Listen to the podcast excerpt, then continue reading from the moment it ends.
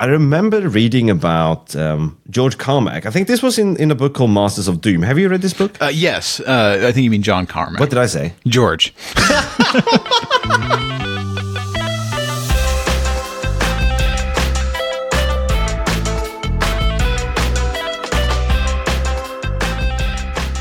Hi, and welcome to another episode of our podcast where we talk about Rust and Rust related things. So, what have you been up to the the, previous week? I have. or is it this week? I mean, I don't know. It's always a challenge figuring out the right terminology for this, um, since we end up I don't even know what day delay, it is. delaying so- a uh, the release by a day, you know, because we're we're editing and doing show notes and stuff. I, I don't know what what I've been doing for the previous seven days, whatever you want to refer to that as, um, has uh, has been a little bit of Since our last, what have you been up to since our last podcast? Exactly. Let's there we go. Uh, I uh, I wrote a new uh, library porting a a, a, a hash uh, implementation called CityHash from uh, it was developed at Google uh, to Rust. Um, it was written in C originally, and it was kind of designed for um, what they what they described as being uh, optimal for modern CPUs. And uh, what that means to them is that they designed the algorithm in such a way that um, they tried to have multiple ma- independent math operations on different values because modern CPUs are constantly trying to parallelize instructions, even though you know technically our programs are bytecode that's supposed to be written, you know, not written, uh, executed uh, in sequence.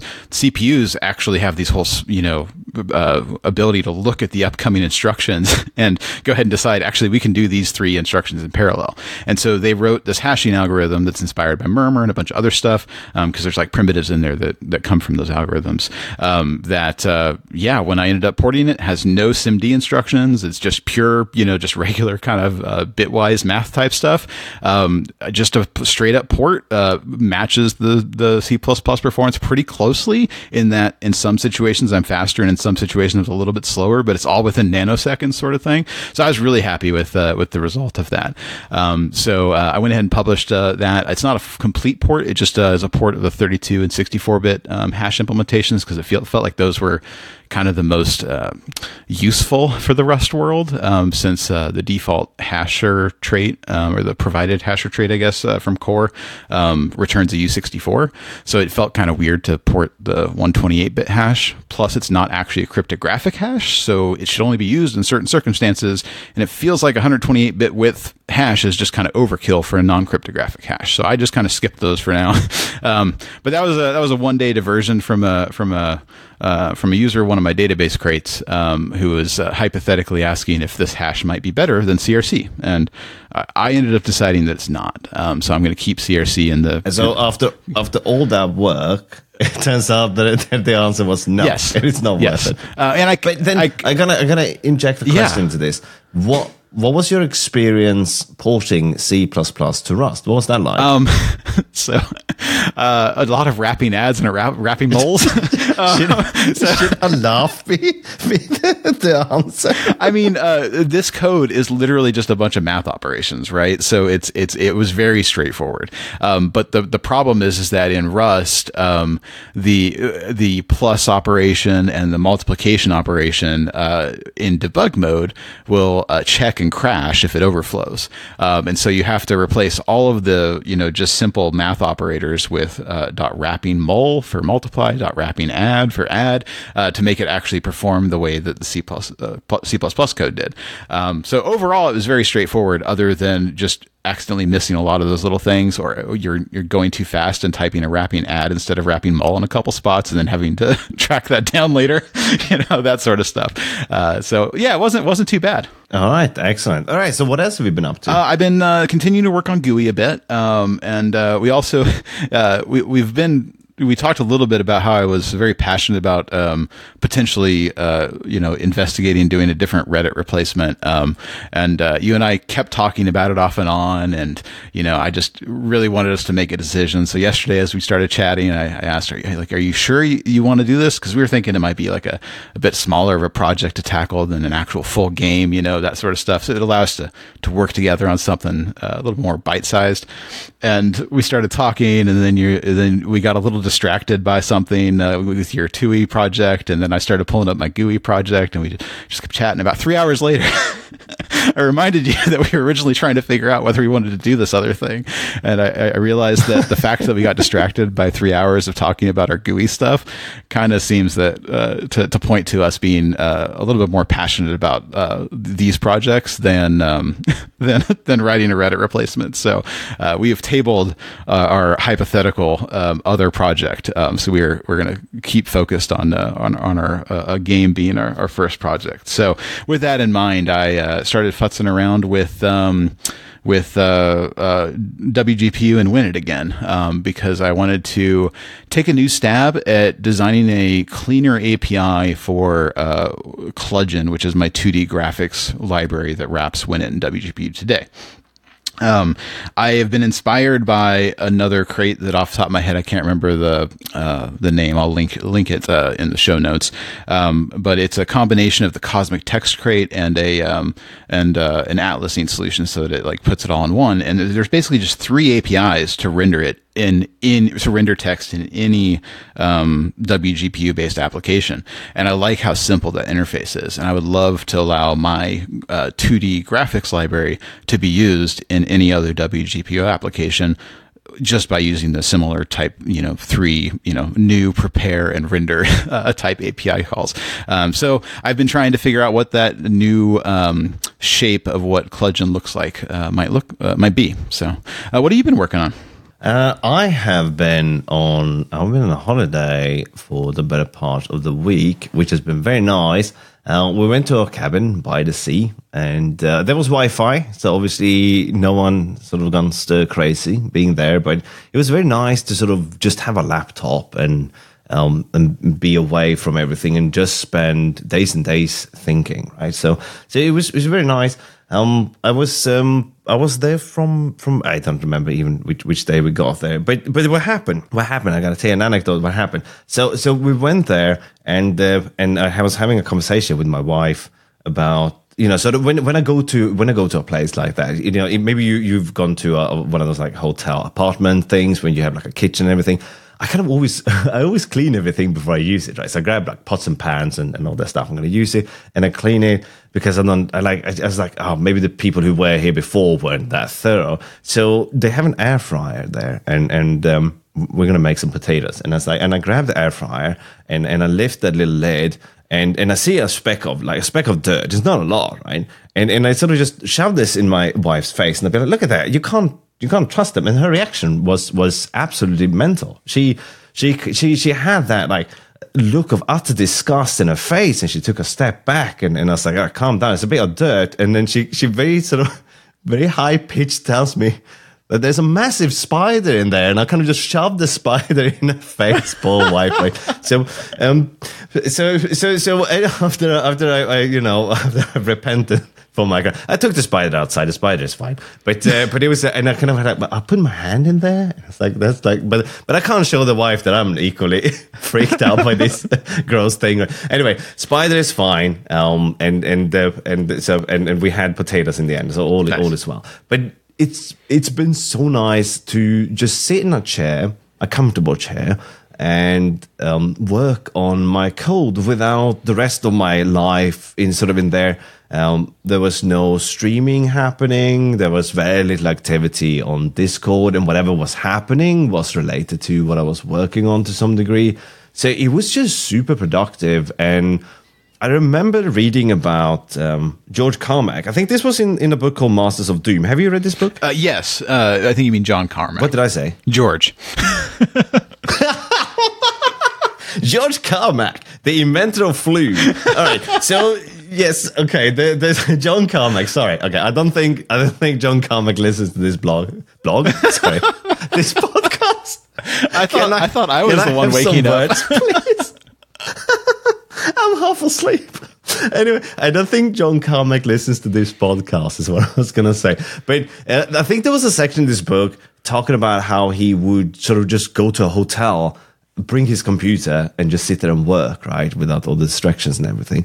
Um, and it reminded me of that. And I got so much. I finished basically every single widget. I wrote nice test cases for all the widgets and, and a bit of you know helpers for for writing tests and, and make them very readable for for um, anyone who kind of comes after me and, and, looks at this stuff. They should be able to see in the test what the layout basically looks like. So so there, there's I did that, and I kind of I got to the point where I'm now going to deal with the values, right? So we've talked a lot about reactive values. You're doing reactive uh, values for your uh, GUI library, for your um, for your GUI GUI yeah. library, right? um, and I'm kind of like I'm a little bit like, what, what am I going to do? And what, what, what is? And we we spent we should have recorded yesterday's conversation, right? We could have made three podcasts out of that alone, right? Because I was like, that was three hours of talking about this stuff, right?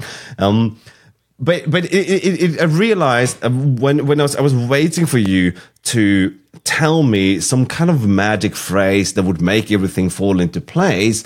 But instead, I just realized that the way you're doing things with the single component, and and and, and I'm not. I realized how you've made a very sensible choice, and I have not. But um, I think I need to keep my I need to keep my setup the way it is because that's kind of how it's supposed to work. I want, I want this to be in a way that you would like people who are familiar with like changing changing HTML templates and, and the likes and, and customizing that way. I want people who know that to be very comfortable just diving in and modifying things. There's not a lot of magic or anything in there. Um, so I'm gonna I'm gonna I'm gonna have to work around the reactivity uh, that I that I simply can't get because I I have not uh, myself the same kind of set. Well, I think the, the so the summary of of what the the difference that we realized we had yesterday was that um, inside of your template, if you have one element or three elements um, inside of like the you know else block of an if statement, for example, um, mm. that ends up in your system producing three actual widgets in wherever that else statement was contained.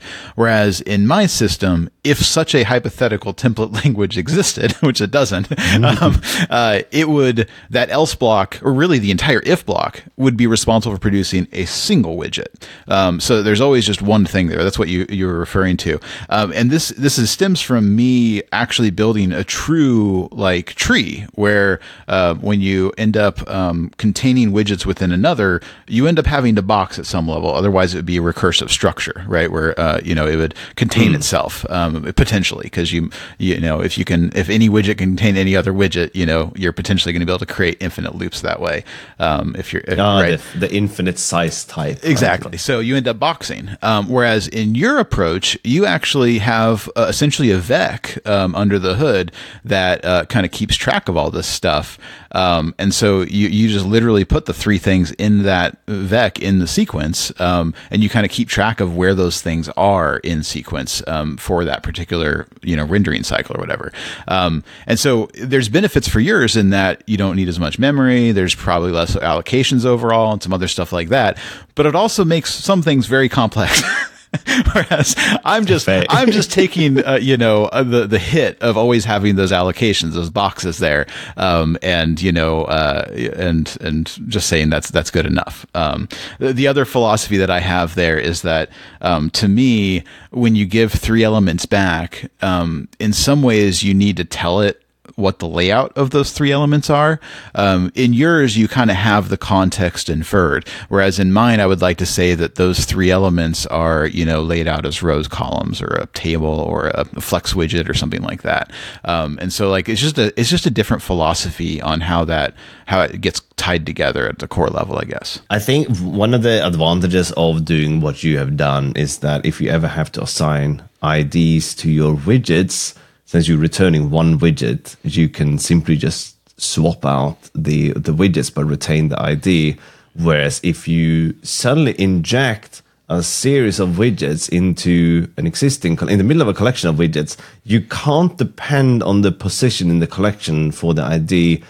Sort of, you you can uh, but then the ID doesn't exist as an actual ID on the widget, but rather its location becomes an ID. And then when you're going to do any kind of diffing, you need to track the mm-hmm. attributes of, of the, that was previously at the location, right?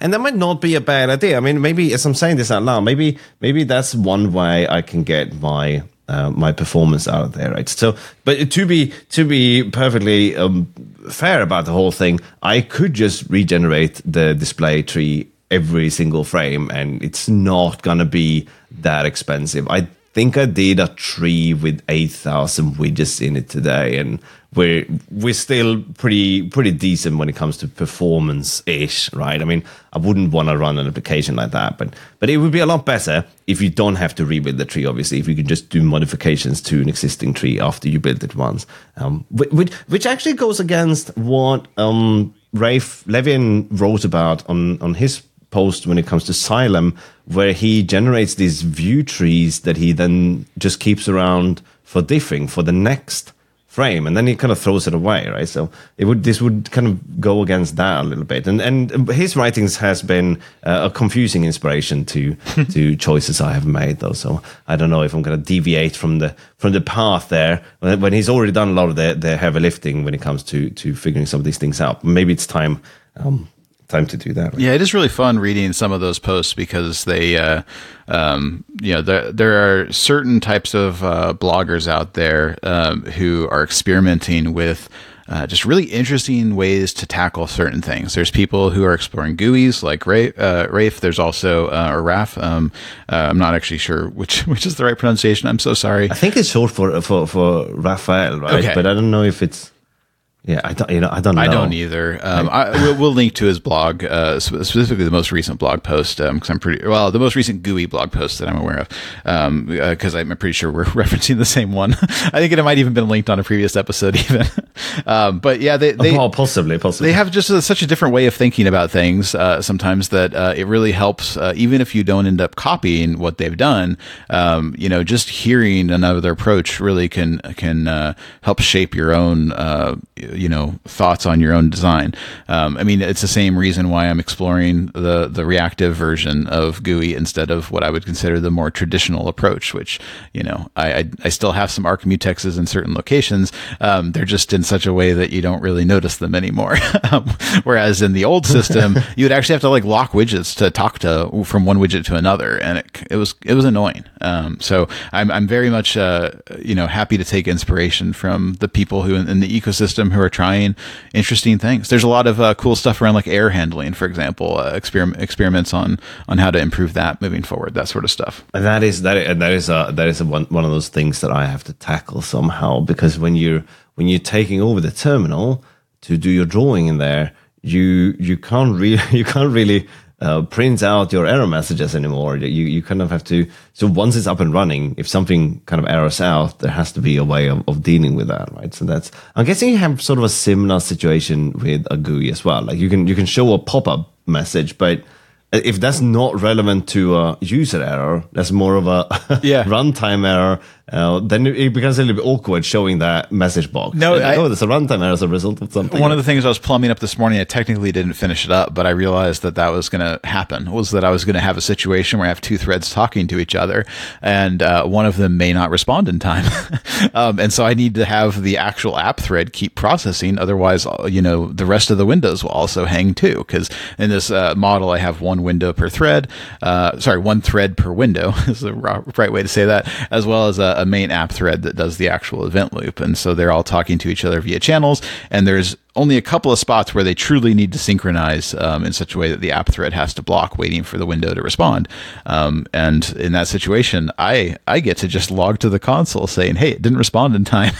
um, because really the only person that's going to care about that is a developer or if the end user is experiencing something with their app it'll at least be nice for them to see, oh, I'm getting this message in the console that the developer might be able to, okay, now I understand what's happening. Your, your redraw loop is taking too long for whatever reason.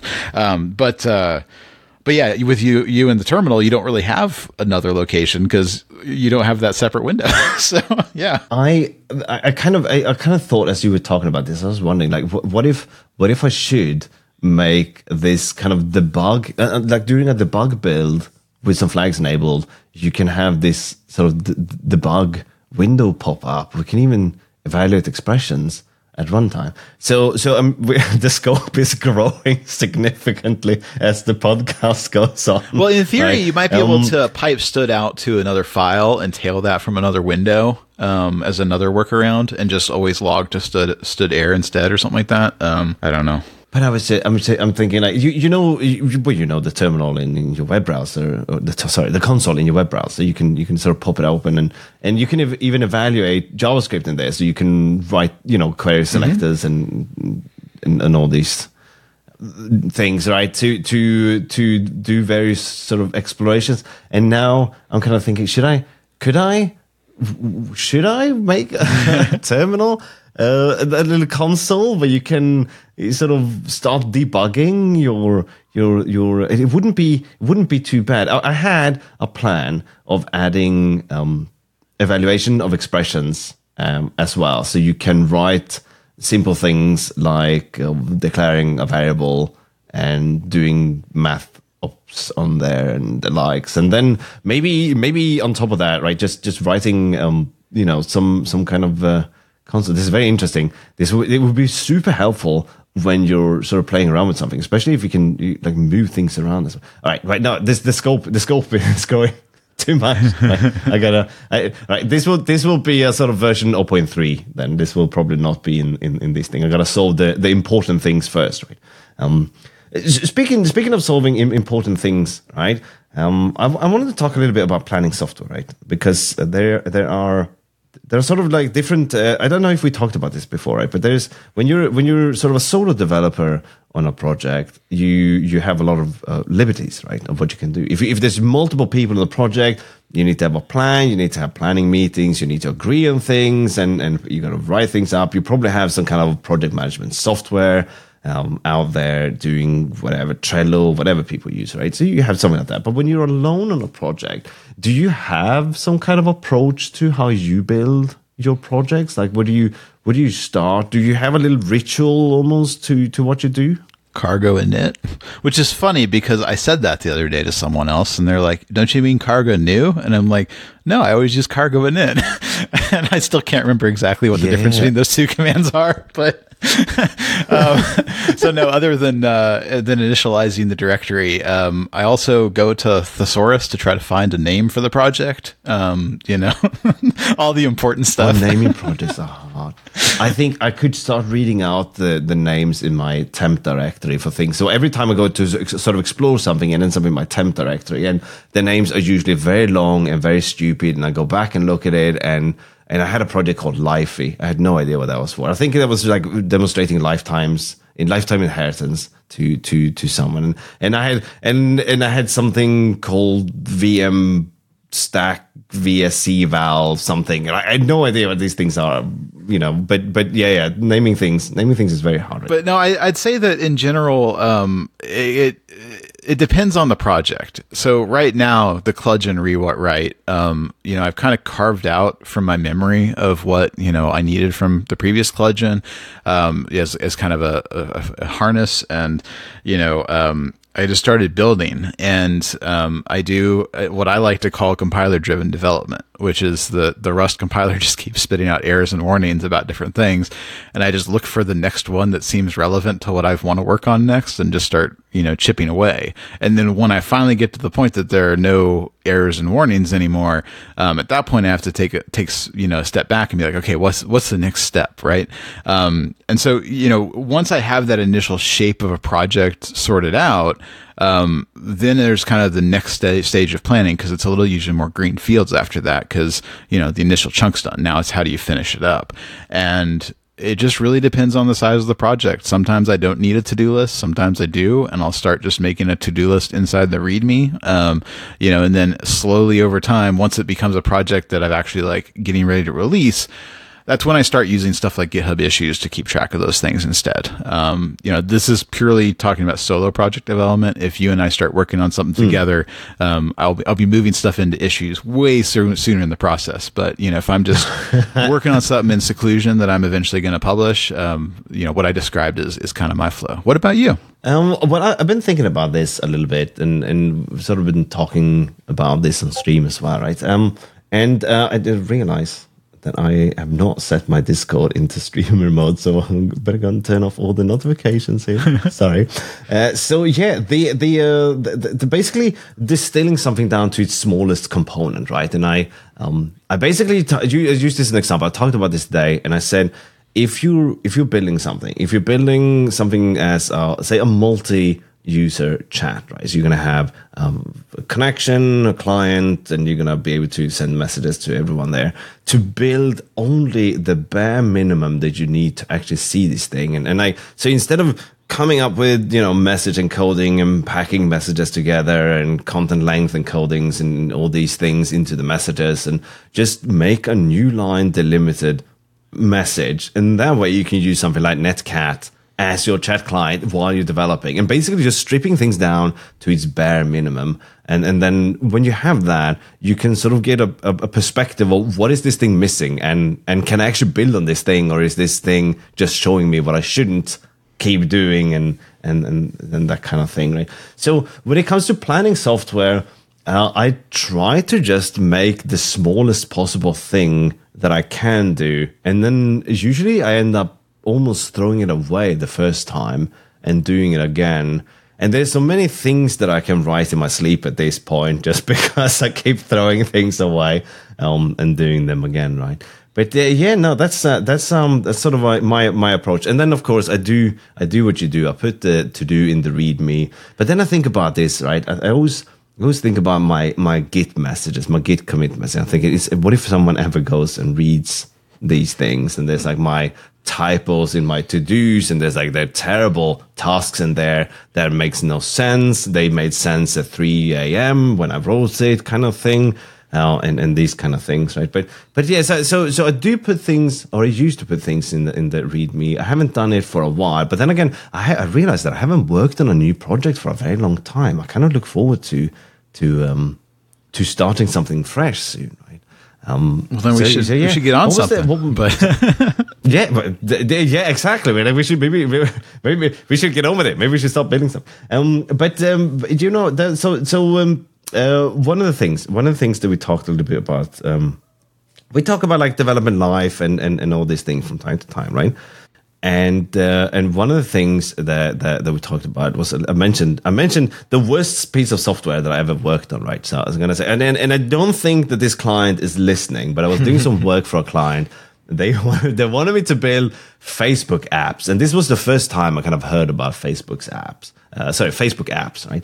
Um, I'm, I'm, tripping. I'm tripping over the words as per usual. But, but Facebook had this. Oh, we got apps now. They, they, they weren't apps. They were just like JavaScript web pages and and and that right. But they wanted me to build this um, uh, Facebook game where you would you'd pay real money to get Facebook currency, and you play these kind of slot machines or whatever it is, right? And and and and and you win. I don't know what you win because you, you, like you can't get real money back out again, right? You just get the, the Facebook magic currency, right?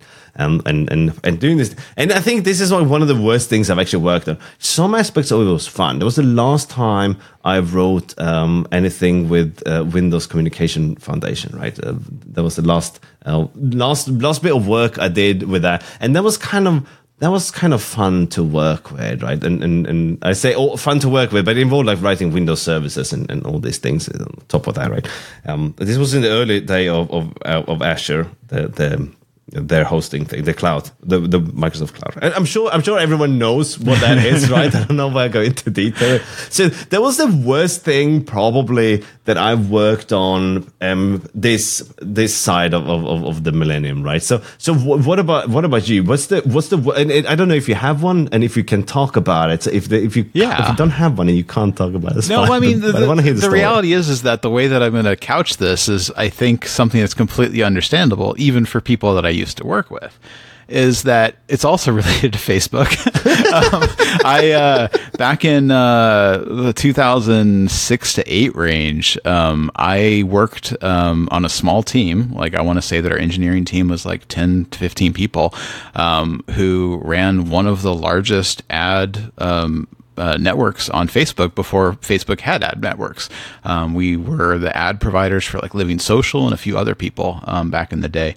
Um, and so when I say that, that obviously does not sound like something that I would proudly proclaim uh, when I go and you know uh, talk to the friends and family uh, you know over the holidays. You know, hey, what do you what do you work on these days? well, you know those ads on the Facebook games you play. I deliver those, the super scammy ones that ask you to you know uh, to get an IQ test to compare yourself against the fake scores that are shown for your other friends. Yeah, I helped make those things. Um, you know, the stuff that Facebook eventually cracked down on because it was so misleading and, and scammy. Um, yeah, I really, I did not like working uh, there for that reason. Um, the technology that I built, I loved it. Uh, I, I literally got hired to build a uh, what looked like an English-like language um, that allowed uh, marketing people to write targeting rules for different ads so that when they wanted to run new ads, they could actually have programmatic control over like, you know, this bias of showing, you know, three of these ads for every one ad of these, that sort of stuff for different age groups and different demographics and various things. Um, you know, how it worked was really cool because it actually like compiled down to a DLL and got hot loaded and, and runtime and everything like that. So it, it was very efficient. Um, and it's been so long, I can't remember the, the, the, the, you know, the scale, but it was insane. Um, it was thousands of requests per per minute per server, sort of thing, um, all being aggregated on local SQL uh, instances that are then getting uh, replicated and aggregated into a central uh, cluster. Uh, it was it was an operation to to, to, put it lightly, um, and it was I learned so much, and it was so fun building the technology, but I could just never feel proud of telling people that's what the technology was powering. So that's that's what I that's a that's the uh, the worst thing that I that I worked on. And that's fair enough. I to be to, like I, I I like the idea of of these kind of DSLs. Now I know we talked about DSL in the past, and and we kind of tend to come up with DSLs can be. So, the, the drawback of a DSL is that you're kind of making someone learn something that is bespoke for a system, and every time I have to learn something, if it's not gonna exist outside of the domain I'm learning in, I get a little bit like I'm wasting precious learning brain cells on digesting this information. And when I walk out of here today, that information is practically useless, right? So, but but at the same time, there's a lot of funny things, a lot of lot of cool things we can do with DSLs, right? And not just not just um, you know, having a language, an English like language where, where you can describe things that's easy to, to consume for, for someone who's not necessarily um, have a, a, strong focus on, on tech, right? Uh, there are also visual languages like, uh, like these node based languages um, where you kind of draw this graph up and, and you can sort of see the flow. I always found that a little bit fascinating to be able to observe a system. Maybe, I don't know if you've ever written uh, a shader in, in, in Blender now I haven't, but I've seen them, and they look really cool. You got this, you got this kind of input that you connect to, an, to, or you have an output you connect to an input somewhere else, and and you can sort of see this thing being built up. And I think that's very very cool. Um, even though I wouldn't want to predominantly program, or like I wouldn't want my main language to be um, a, a, visual scripting language at all, right? Not at all. Mm-hmm. Um, but but I, I, think those are those are like very very cool uh, to have in certain scenarios. Like if you're going to automate things, that would be probably quite nice. Like like you're gonna control a bot or something, and then you'd have these kind of like you connect um, some message input, and then you have all these like different uh, widgets you can sort of drag out for how it's going to respond to things, and maybe it's going to send an email, so you connect it to that. And like this whole whole thing um, that, you, that you can do, and then you can just sort of you can see this whole thing. It's very easy to to observe this thing. Whereas with um, a bunch of text script, then you can uh, you sort of have to go and, and, look through all the code. You can't just look at the function names and and, and sort of. Um, well, you can, but you, are going to end up looking at the, the function bodies as well, right? Yeah. So I think scripting languages and DSLs and, and all that, there's definitely a place for it, and they are they are very very. I do just want to, uh, to to point out that our, our usage of DSL is domain specific language. Um, there there are other definitions of DSL for non programmers that uh, do not apply to our conversation we're having right now. Um, I say that only Uh, yes, because they- the first first uh, time we talked about DSLs on the podcast um, a few episodes ago, uh, I had a not quite as techie friend who happened to check out that episode, and they apparently just couldn't stop laughing when we were talking about DSLs for a while without saying what they actually were because of uh, just the the, the unintended con- uh, uh, context. Um, it was the unrelated thing too is that it happened on another podcast too uh, that uh, they they mentioned this anecdote just shortly after we aired our podcast too. So that was kind of funny. Oh. so But I, I personally was talking about the the the DSL, the digital subscriber line. Oh, yeah, the, yeah, the, of course, the yeah, yeah. connectivity, obviously. no, okay, that, that makes sense. You know what? uh, You, you, you- you're right. Um, I, I should have been a little bit more. No, I um, think most specific of our we're listeners should know what a DSL is because they're programmers and it's not that uh, esoteric of a, of a thing. I just, uh, since we had that on the previous episode and I had this weird anecdote, I, I felt like I'd share it. Um, but yeah, don't, don't go searching for that if you're, you're, you're at work um, or something like that. Uh, you know, make sure you spell out domain specific language instead. so. You, you say that most of our listeners are are are, are, are uh, technically minded people. I think that's true. But, but but as a matter of fact, my kid actually found our podcast because it's on on Spotify, and and I went and checked it out on Spotify, and then it leaves it there on on, on the on the front page, right? And my my kid.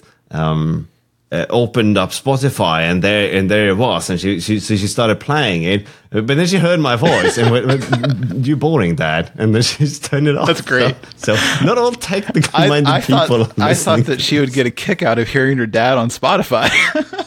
Oh, you know, you know. what Funny thing is, my my um, I, I once sort of my my wife is very musically inclined. Mm-hmm. Right? She used to be uh, she used to sing in a band and, and do all sorts of things, and, and she has a great voice.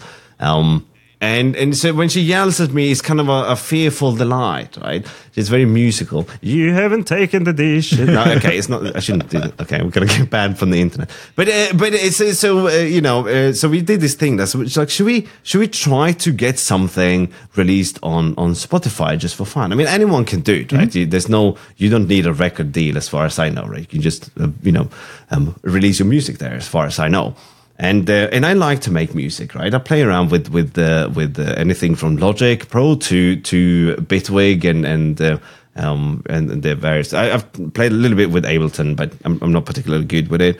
Uh, but we used to make sort of like music, and, and as with everything, when you make music, it's really easy to make like the first four bars or whatever, and then the start and the end of the song is like the hardest thing, right? Uh, but we, so we kind of said like maybe we should like do something for fun and like get it onto into Spotify. And then of course life happens and, and we didn't do anything of it, right? But then then I said to my wife, I said, look, we I've now got something on Spotify, right? This very and she looked about as impressed as you'd imagine when, when when someone talks about their Rust podcast to non um, programmers, right? But uh, but it was a little bit of a okay. That's it. I've I've done something I set out to do a long time ago, even though technically it's not music, but it is on, on Spotify. Um, I, it, you know, I did, I did, a, I did a, um, a, um, I do do these predictions, right? Sometimes on stream where I say something and then we do a prediction and and sort of a yes or no in, in this case, right? And and I said uh, I was I was working working with WGPU today, right? And and because you mentioned you've been doing this as well, so I've been exploring, I've been trying to learn uh, WGPU, and and there's so many concepts in there that I kind of have to sort of try to figure out what's a swap chain, what's uh the, what's the pipeline. Um, how does that work? To run the pipeline and and, and um, you know what's the command buffer and, and all these things right? So so i've been sort of like messing around with this stuff and and and I, I took notes as i was doing this thing. So i kind of did like the, the the setup step and i listed out all the things we have to do. The the winit step of getting a window and event loop the wgpu instance surface adapters logical devices compile shaders all this this whole thing. And then i wrote some stuff for what we're going to do in the run loop. And then i did a prediction that says are we going to get a triangle on screen? And everyone said no right? No one believed. And of course, the program crashed. It crashed with a timeout because I had set my present present mode to FIFO, which I read was supposed to be the same as VSync, and I thought, you know, VSync's going to be the safest thing to not have tearing. Um, but I did, I did, I did a heinous crime. I didn't unwrap, and it, un, I didn't unwrap on an error with a timeout. But for for a split second, a triangle flashed on screen before it crashed. So, so technically, um, I, I, I awarded the prediction to, to, to the people who said yes. I think it was like one or two people who, who believed in me in this whole thing, right? It was very satisfying to do as well, right? Uh, but I did see uh, a triangle uh, sort of just just appear for for for a couple of microseconds uh, until the timeout error. Have you have you run into this timeout error by the way? Uh, no. Well, maybe, but not not in this particular iteration of messing around with it yet. But I, I haven't actually started working with WGPU in this iteration. I've only done WinIt so far. So when you run uh, the app that I finally got compiling this morning, uh, you get a window that continues to show what was on the screen before it launched, which I just thought was kind of, uh, you know, I realized this morning is, is this is this actually um, a very low key way to get potential private information off of a computer with an unprivileged application um, on Linux at least? Um, with X11, if you just launch a new win- window, um, it seems to have what was underneath it um, in the buffer, and I'm curious if you can somehow read those bytes, uh, you know, do some OCR and pull off whatever data was uh, previously on the screen without ever having to, you know, have execute, you know know permission to read from the entire screen buffer, which actually might be you know completely open anyways. I don't know, um, but yeah, I was, I was just kind of yeah. But that aside, that aside, I mean, obviously, if you have that level of control, you you know, but but that's an interesting thought, right? Maybe you could read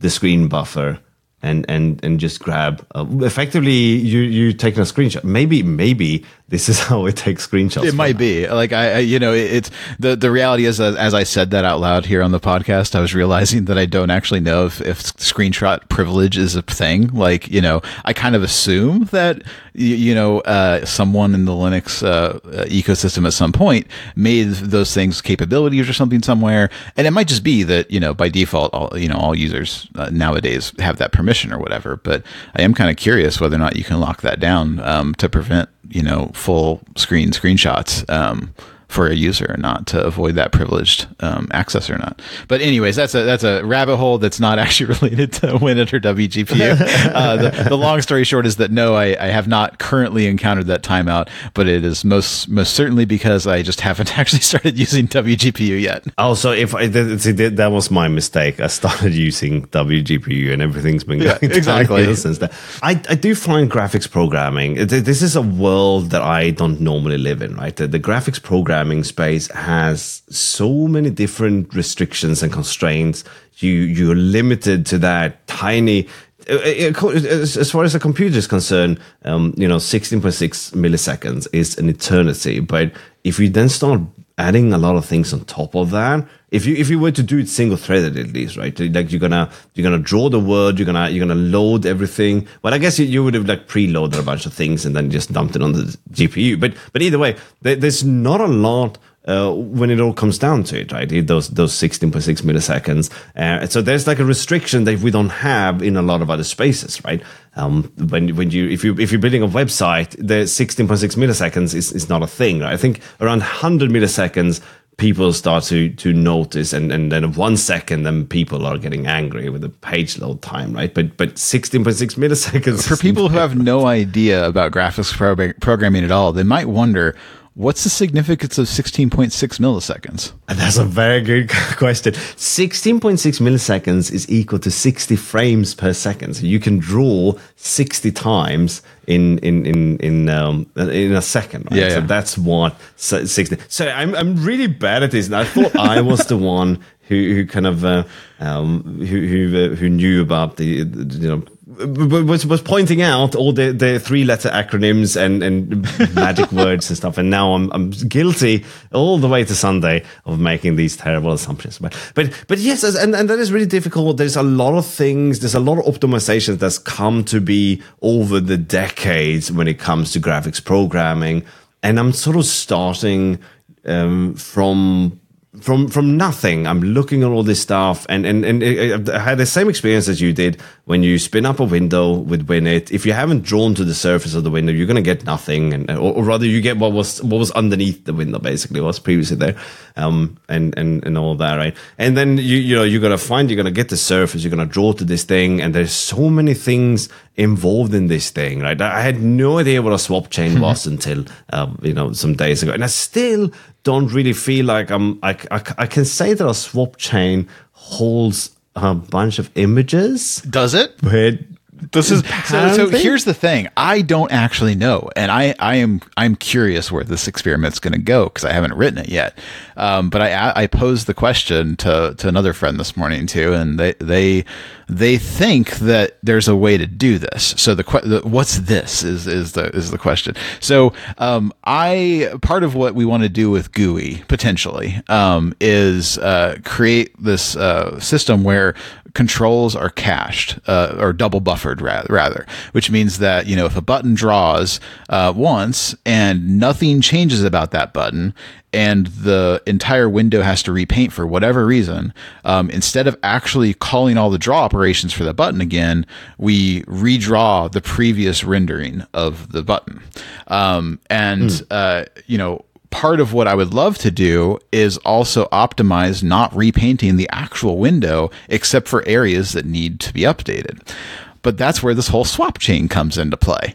Um, and there's a bunch of different settings for how the swap chain uh, actually works with the present mode. There is FIFO, first in, first out, like you pointed out. There's also specific ones that have stuff to do with like VSync, and there's also um, uh, anyways, there's different ones, and they kind of describe how they like. There's an immediate one, which basically just only uses a single buffer and immediately presents it as soon as it can, with the risk that if you miss your target for, let's say that you're a 60 hertz, uh, 60 you know frames per second display, um, if you miss that 16.6 mm. milliseconds timing of being able to present your frame, you're gonna have uh, you're gonna have you're gonna drop your frame rate probably to 30 frames per second because you're gonna end up presenting every other frame because you're you're not able to present fast enough, and so um, and possibly screen tearing exactly. Well. Whereas if you use the non-immediate present mode, um, you're going to have multiple buffers there, and so instead of waiting for the GPU to be done presenting the current buffer before you can start rendering the next buffer,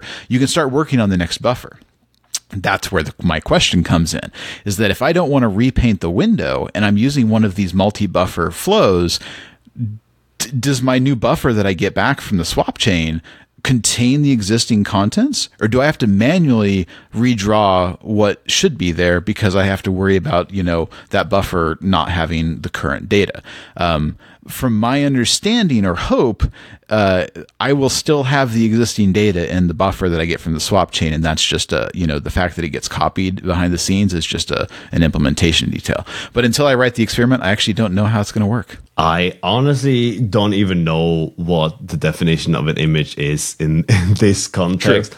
I, would imagine that it is a series of bytes that can be interpreted uh, as per the image format given, whether this is the the four bytes for RGB, uh, red, green, blue, and the alpha value, right? But there are so many many settings yep. in in this. I think the the way I think about this is that that you're not you're not programming G, anything with GPU as much as you're configuring your GPU through a, a bunch of descriptors and then you had like this little bit of code that is that is doing something repeatedly, which is like the rendering code. Um, but everything else is just this massive setup of, of configuration. And what all these configuration options do is that's what's overwhelming to me. There are so many different, um, like, uh, like, uh, um, what's what's the this this depth stencil? Right? Yep. Uh, I think is is there's like. different blending modes, and yeah, uh, there's multiple stencils. Uh, there's not just depth. There's color, I think, too, and other one like there. Yeah, there's there's all sorts of crazy stuff that I don't actually know either. The, that's the that's the uh, that's the fun part here is that I know just enough to get this working, but I really don't know. Um, the best practices for a lot of these. And some of the the way that you use the stencil buffers for various things uh, you know i think i think there's ways to use uh, certain ones for like shadows and occlusion and a bunch of other stuff that's really useful. Um, I personally just don't need them for a lot of the 2D scene rendering stuff that I actually care about um, for for for the stuff that I'm trying to build. Um, whereas you know if you're building an actual 3D thing, uh, you know it's it's much more important for culling and stuff like that. So uh, yeah, it's I prefer to stay in the land of 2D graphics, which still when programming with WGPU is not the most straightforward thing in the world, but you can kind of like ignore a lot of stuff when it's at least 2D because you know you're not having to worry about actual depth values and stuff like that. See, I think 2D is better than 3D, right? I, I if you look at things like The Legend of Zelda uh, uh, that, that we had on the Super Nintendo and the Nintendo, and then we got the the N64 version, and now some people think that's that one's better, um, but they are obviously wrong because the graphics are terrible. The same thing happened with Simon the Sorcerer, this amazing sort of pixel art game um, that came out, and then they did a 3D version of it, and I, th- I think people kind of they, they deny that this thing even exists, right? like, no, no, it is not 3D Simon, okay? It doesn't exist.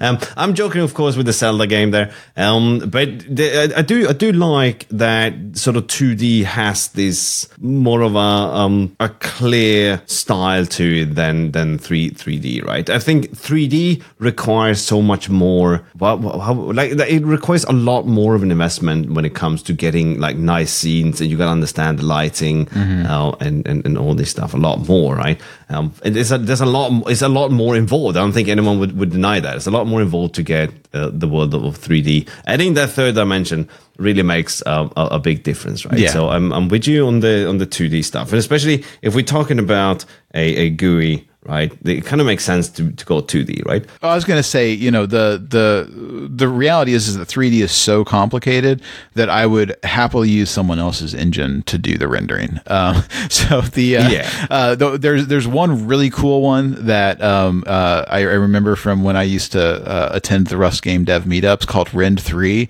Um, it's uh, written by one of the people who is a, a, a pr- pretty prolific maintainer of uh, WGPU, um, and I wanted to link it in the show notes because uh, it's a pretty advanced rendering engine that's built on WGPU that um, uh, has a lot of support for. Uh, it has some, uh, I guess, visual benchmarks if you want to call them that, uh, where they're like scenes that you can compare with, you know, what it looks like in, you know, like I don't know if it's actually what it is, but Unreal versus um, versus the engine that rend3. Um, so you can kind of see where they're at progress wise from a full featured scene compared to what they have implemented, um, and it's actually really impressive already. That I have I don't know if I've seen that. I, I think I've seen it a while ago, like a long time ago, when uh, when I think you did a you did an episode of Rust Game Dev on on Twitch, didn't you? You asked yeah. Uh, you answered a bunch of questions and, and, did some talk about that. So I think it was roughly around the time. I've also seen Fyrox. I think that's one. Mm-hmm which looks. If I remember right, that one doesn't use WGPU, but uses OpenGL instead. But it's also really impressive. Oh yeah, oh yeah. So OpenGL is obviously a very very different beast than than WGPU, and um, because it's like it's a it's a thing. It has been around for a very long time. It depends heavily on global state, and I don't think WGPU does. I don't I don't really know how it works under the hood, but you certainly don't feel like you're you're dealing with a bunch of of global state when you're working with it. And I think that's very, very nice, right? No, I, th- I think it's designed that way um, from the ground up. Um, the other caveat with OpenGL these days, if you care about Mac support um, or iOS support, um, is technically OpenGL is deprecated. I don't know how they're ever going to get rid of it as an actual API layer. Like I don't, I just can't imagine Apple yanking OpenGL support from their operating system and browser. just don't see it happening. But technically, it's deprecated there, and so from that reason is one one like it, that's one reason why I think that WGPU's approach is uh, is a is a nice way to go for rendering in in Rust versus OpenGL. OpenGL is incredibly portable, but there's that like looming like technically it's deprecated on a platform, and um, for that reason, I tend to like to these more modern APIs, the the ones that got designed uh, to kind of solve some of the shortcomings of OpenGL now that you're diving into the world of WGPU and I'm drowning in the world of WGPU, what's your what's your approach to learning? Right? How are you gonna how are you gonna learn the various concepts? And do you, do you have a do you have a plan? Well, so for me, a lot of it's re-implementing what I already had. So there's uh, it's it's more like relearning what I already knew. um, so th- like what's nice is I have this existing code base that works, um, and so I'm going to be able to reference it and you know copy and paste certain things that are like, yeah, that just might as well just copy that. That's exactly how I was going to re-implement it. Um, but at the same time, I'm trying to uh, fit a different API surface. You know, try to try to mold how this works in a different way. And so I may encounter different things. Uh, ultimately, um, when uh, um, WGPU has a big folder of examples, um, and that's often where I go digging to see how things actually work. Because the documentation is okay, it's pretty good, honestly, uh, overall. But because I don't understand the concepts themselves very well, um, I mean, some I know a little bit better than others, but some I just really don't understand at all. Uh, it's way easier for me to go see an example that I know is working um, and try to model my code after it than it is to try to necessarily figure it out by, uh, you know, going and figuring out what they mean by certain terms by googling it or something like that. So. Um, so yeah, I don't know. Uh, what what about Yeah. you? What's your general approach to trying to learn these things? So my thought was I get something working and I now have the the infamous triangle on on on screen. Uh, so now it's kind of a you know pick one of these things and start trying to figure out what they do. Uh, like what like, the swap chain, right? So so from from the description, it, it holds images so you can get an image that's going to be presented or rendered. Right? I don't remember the terminology, and I'm sure someone out there is listening to this and and, and, and rolling their eyes at this point, right? So I don't I don't I don't know. That's, that's just gonna, gonna pick some of these things and just start trying to figure things out. I guess really the next thing I want to do is to to draw some kind of texture on screen, right? Just to see if I can I can do that. And and uh, so um, I lied a little bit. I said that I didn't really know anything about graphics programming, but I did tinker with OpenGL a little bit in the past. And I remember using was it instance rendering for doing things like tiles and the like. So you you kind of have the instance um, um, render there. I don't know what the equivalent would be in WGPU, so I probably want to figure that out. If I want to do something like a tile map, um, because for some reason that is always my go-to, right? The tile map it sort of promises a larger world, right? Um, so, so compressed into a neatly organized array, and then so that was kind of my my thinking. Maybe maybe um, see if I can figure out how to do something something like that. Right? Uh, yeah, I, you know what? I think that's probably all that we have, all the time that we have for uh, for today. Sounds good. All right, thank you all for listening. Yeah, thank you. Have a good week.